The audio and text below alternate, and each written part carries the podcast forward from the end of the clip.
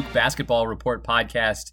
It is Thursday, July 9th, 2020, and we have a whole lot of really unfortunate coronavirus news to discuss with you. So we will get into all of that shortly. I am your host for this episode, Sam Klein. I am joined as always by Donald Wine. Donald, how are you, bud?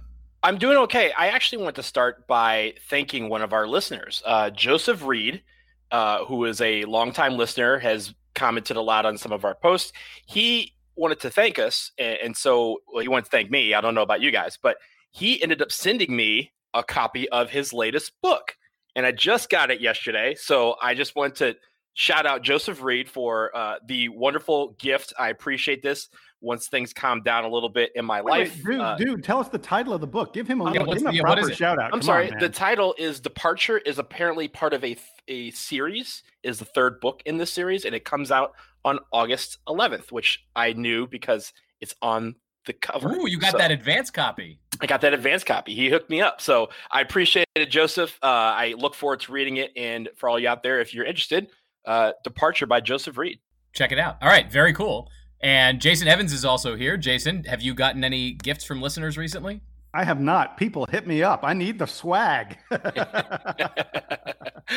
So, as I said, this episode is going to be entirely devoted to coronavirus related news, which has has touched on athletic departments across the country. We could start in a, a few different places. The biggest news, I think, is the Ivy League announcing that they are canceling all their sports through the end of the year. Stanford University, one of the one of the wealthiest schools in all the country, and and probably the most successful athletic program at least in the last few decades. Stanford announced that they are cutting 11 sports programs. UNC and Ohio State both announced that they are shutting down various parts of their athletic facilities because they've had so many students come back with coronavirus. They've tested positive, so now they're not able to engage in summer activities to prepare for fall sports.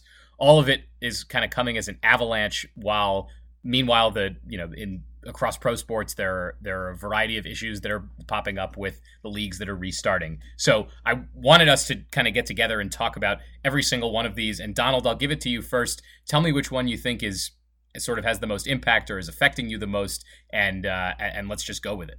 to start, there's also the news that just is coming down this morning about how the ACC is suspending all events, all, all athletic events until September 1st, which doesn't necessarily affect college football because college football that's right around Labor Day weekend and that's usually when college football starts, but it does affect you know sports like field hockey, cross country, men's and women's soccer who do start in the, you know, middle to late portion of August with exhibition games and regular season games. And normally Duke's Duke's academic calendar, the way it usually works is that Duke is is in session for the week leading up to Labor Day, so, and then and then Labor Day weekend would be the first football game. But yeah, as you said, the first athletic events for some teams like field hockey may occur during that first week of class or even before at the end of freshman orientation. Yeah, so I, I there's a lot I want to talk about all of these. I'm going to start first with the Ivy League because I feel like the Ivy League is doing what they did back in March, and that's leading. They were the first ones to shut down everything when this pandemic started. They're the first ones to cancel fall sports. It's it's almost like they're smart. It's almost like we, you know, there's a bunch of institutions who know what they're doing. I mean, Harvard has already said that they are not having any in-person classes for the entire academic year. So, if that's the case, then that means there's no really, uh, there's no reason for them to be involved on campus with on-campus sports. Now, take that and extrapolating that, there's a few issues that I think are really important to deal with here, and that will lead me to my point. One, there's a lot of foreign students who compete intercollegiately here in the United States, especially in the Ivy Leagues. With the new rule that if they're not in class, they have to go home, that means a lot of guys are in the flux as to whether or not they can even stay in the United States for the calendar year. That's just, you know, just that fact, take the politics out of it. There are a lot of athletes right now who are not sure if they can even go to school at the school that they have, you know, said that they're going to go to or the ones that they have been at for two, three, four years. Now, you also have that. You have the coronavirus cases at UNC and Ohio State. UNC had 37 cases on their football team alone. 37. That's a third of the team. And that's not counting the rest of the athletic department. That's not counting Ohio State, who's shut down. And those aren't the only two. Those aren't the first two, and they aren't going to be the last. All this leads me to be saying is, what the hell are we doing here? like, this is out of control. Like, I am surprised that the ACC stopped at just September 1st. And I know it's because of football, but at the at the same time, I feel like at the very least they should have been saying, guys, we're only playing conference games. There's no need for teams to be traveling at this point. We don't know how far this this new iteration of the first wave of coronavirus is going to go. We've seen it go up and up. We're over 3 million cases. In some of these places that we, you know, these hot spots, we have to deal with. Florida is the center of the coronavirus pandemic, and we have two teams that reside there. And those guys can't go outside. So, those things, uh, there's a lot to talk about. Jason, I want to go to you because I know you have some things about Stanford, but I think you have something on this as well. Yeah, yeah. I'm going to get to the Stanford in half a second, but I wanted to mention you talk about the schools having having um, you know a number of athletes test test positive and and and how they're shutting things down. Uh, you know, one of the things about this that makes it so difficult is uh, the day after UNC announced they had 37 positive tests, as you mentioned. NC State came out and announced that only five athletes, five out of 315, less than 2% of the NC State athletes who returned to school tested positive. So here we have two schools that are separated by, you know, a, a dozen or so miles. I don't know the exact distance, but it's like next to nothing. And they're they're looking at completely opposite results. You know, at NC State, they're going, hey, you know, it looks like we we don't have clusters of this cropping up. It looks like things are under control, and and our athletes are going to continue working out and um, uh, you know, and progressing toward playing games. And at UNC, it's the exact opposite, and they've got it cropping up all over the football team, and they don't know what they're going to do, and they're shutting things down. And again, that's two schools that are basically on top of each other. I don't know how, on a wide basis, we are able to put together a, a you know a, a sporting athletic competition, league, whatever you want to call it, when we have these kind of disparate results because the schools that are doing fine, like NC State, I don't think anyone knows what magic NC State performed to have that happen. It may have just been pure luck.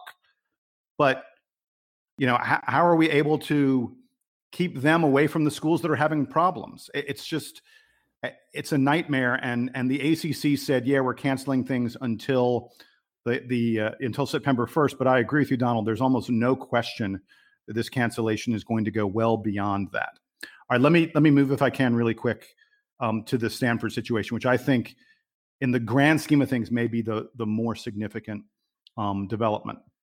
Stanford announced, as Sam said, that they are dropping 11 varsity programs um, uh, after this year. Uh, they said after the 2021 season ends, but the reality is, I think most of those programs very well may not play at all during 2020-21. Uh, you know, as we as, we, as we've been discussing.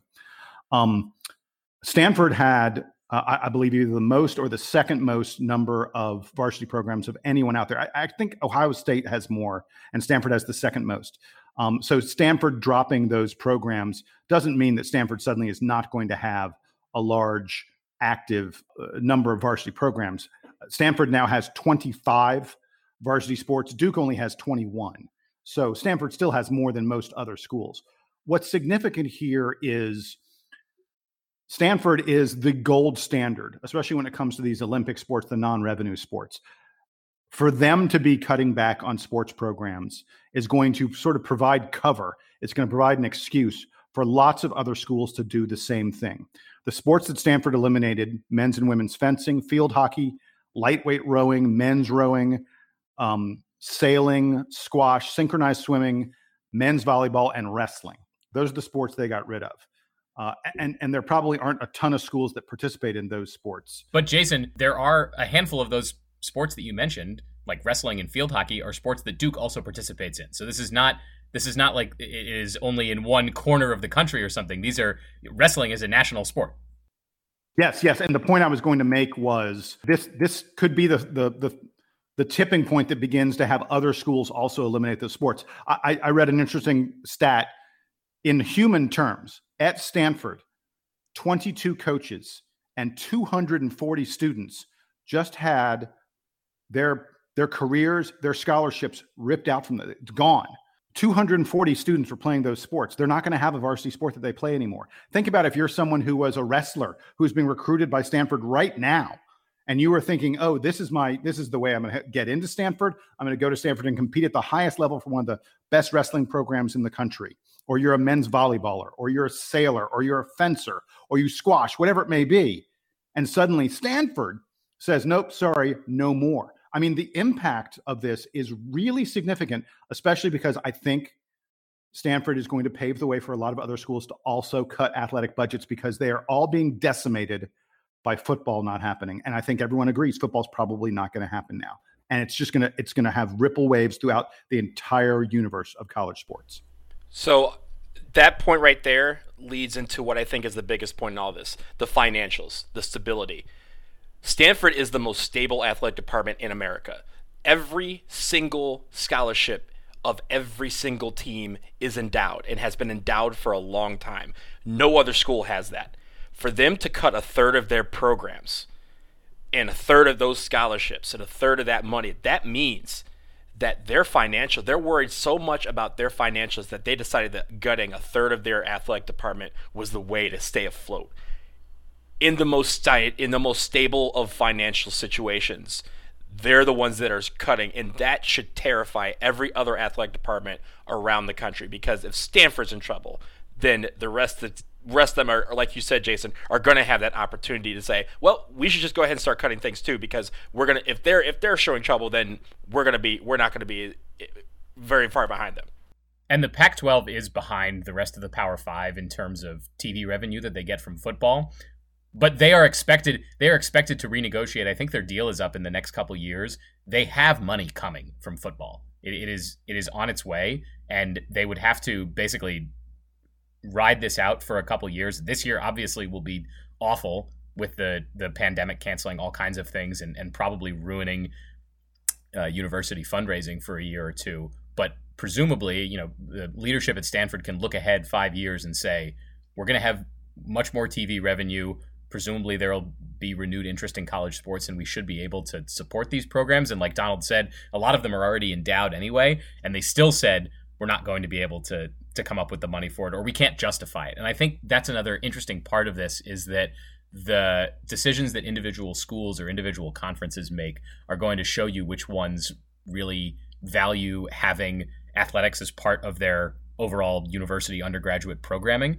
One thing that that we don't really talk about much in terms of uh, college athletics effect on the rest of the student body is that the students who are on those teams take up a certain number of seats in the class. And especially at smaller private schools like Duke, like the Ivy Leagues, like Stanford, those schools actually dedicate a pretty significant percentage of their undergraduate student body to college athletes. And and even at, you know, at schools like Ohio State and Michigan, they have many programs, but they also have tons of undergraduate students. Ohio State probably has what 10 or 12,000 undergrads per class. It's over 60,000 total and Texas is like 70 75,000. So at these smaller private schools, the the athletics make up a huge part of that student body, and university presidents are not just looking at revenues from from football, right, uh, or or the TV revenues. They're looking across the whole undergraduate experience and trying to balance. Does it make sense for us to have a wrestling team and a field hockey team and take up that many seats in the class for those students?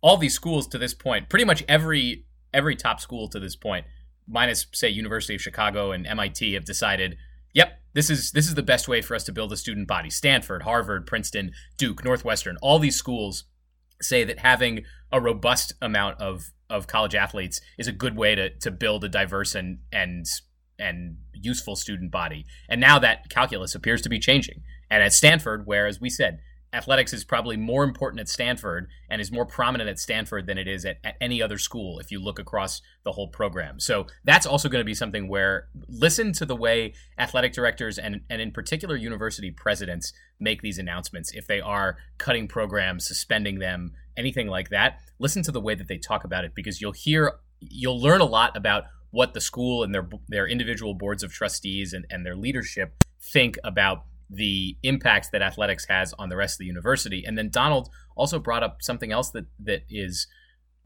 personally I think is is pretty tragic for these schools is the decision to to have international students not come back this year if the schools are going online. I don't want to get too deep into the sort of political back and forth that's going on in it, but that also has a huge effect on the the amount of money that schools are bringing in and and whether they can support things like athletics.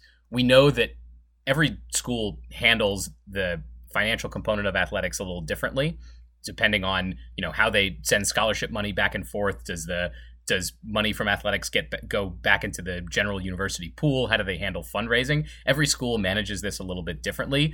Again you'll see the way that that schools react to to the pandemic and having to cut programs and see the way that they value athletics in terms of the rest of the university and the last thing on the olympic sports and then i know we want to talk a little bit more about football but 56 the number right now is 56 varsity programs across division 1 have been already canceled.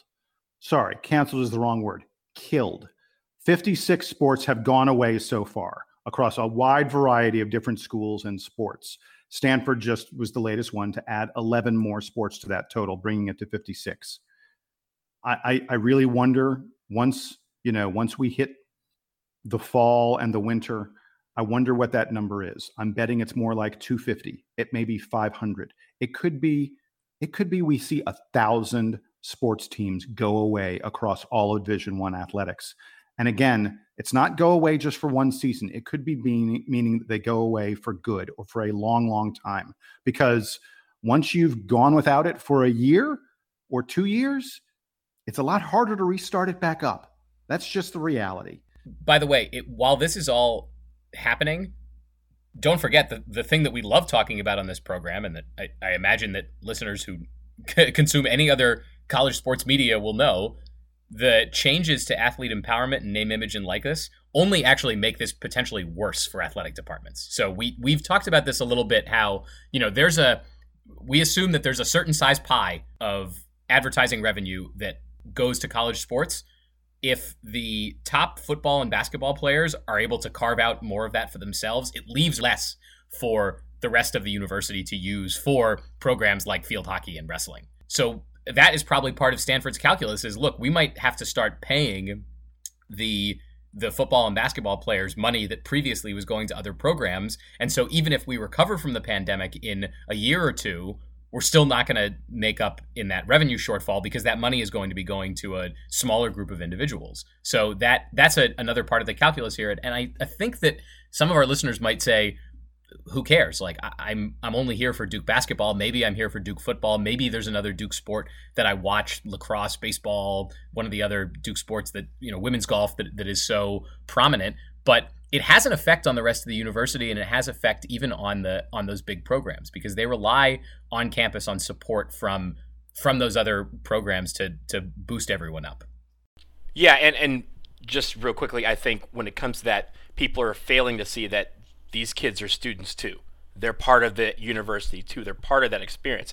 I didn't just have classes with just basketball and football players. I had classes with a bunch of athletes and non-athletes alike. They're all a part of what makes Duke and other all these other schools such a more such a well-rounded experience and allowing you to get out of your comfort zone and meet people that you wouldn't normally meet. If you get rid of these programs, some of these people won't have those opportunities, and I think that's unfortunate. But I want to shift to back to football because I think there's a really key component that is going to like maybe play itself out over the next few weeks, and that is in the you know the non-conference schedule, so to speak, where a lot of big schools will pay hundreds of thousands of dollars, if not millions of dollars, to get teams to come get their butts whipped by them.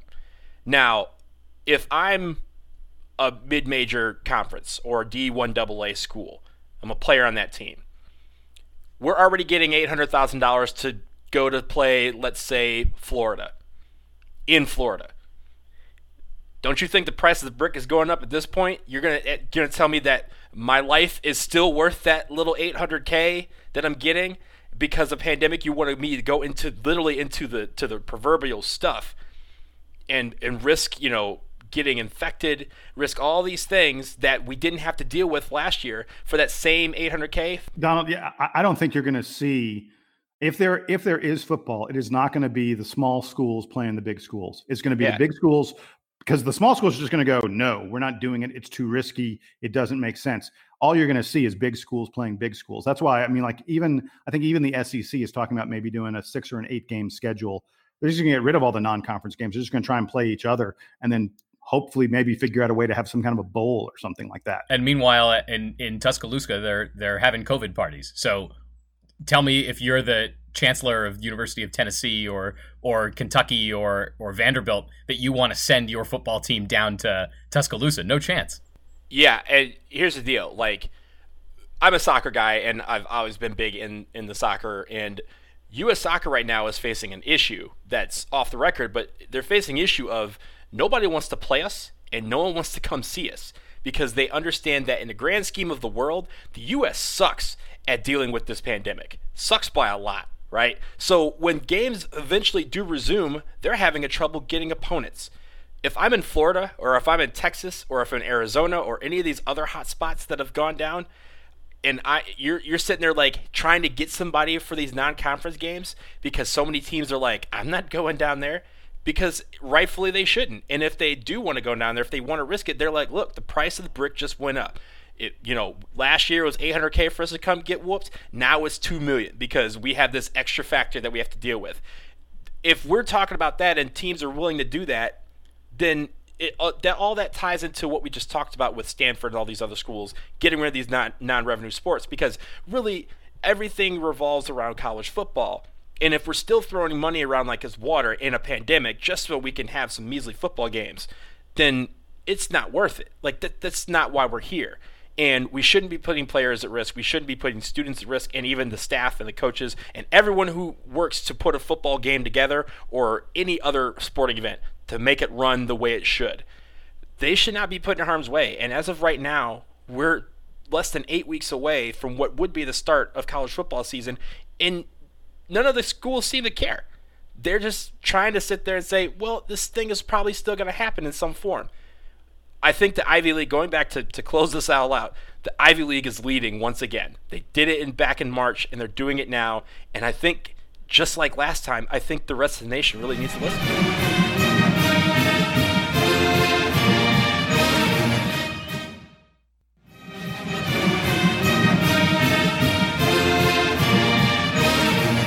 And I'm telling you something, the NBA, so the NBA and Major League Baseball are, are sort of the next big thing on tap um, with games due to start in just weeks now. And, and NBA teams are starting to arrive in Orlando.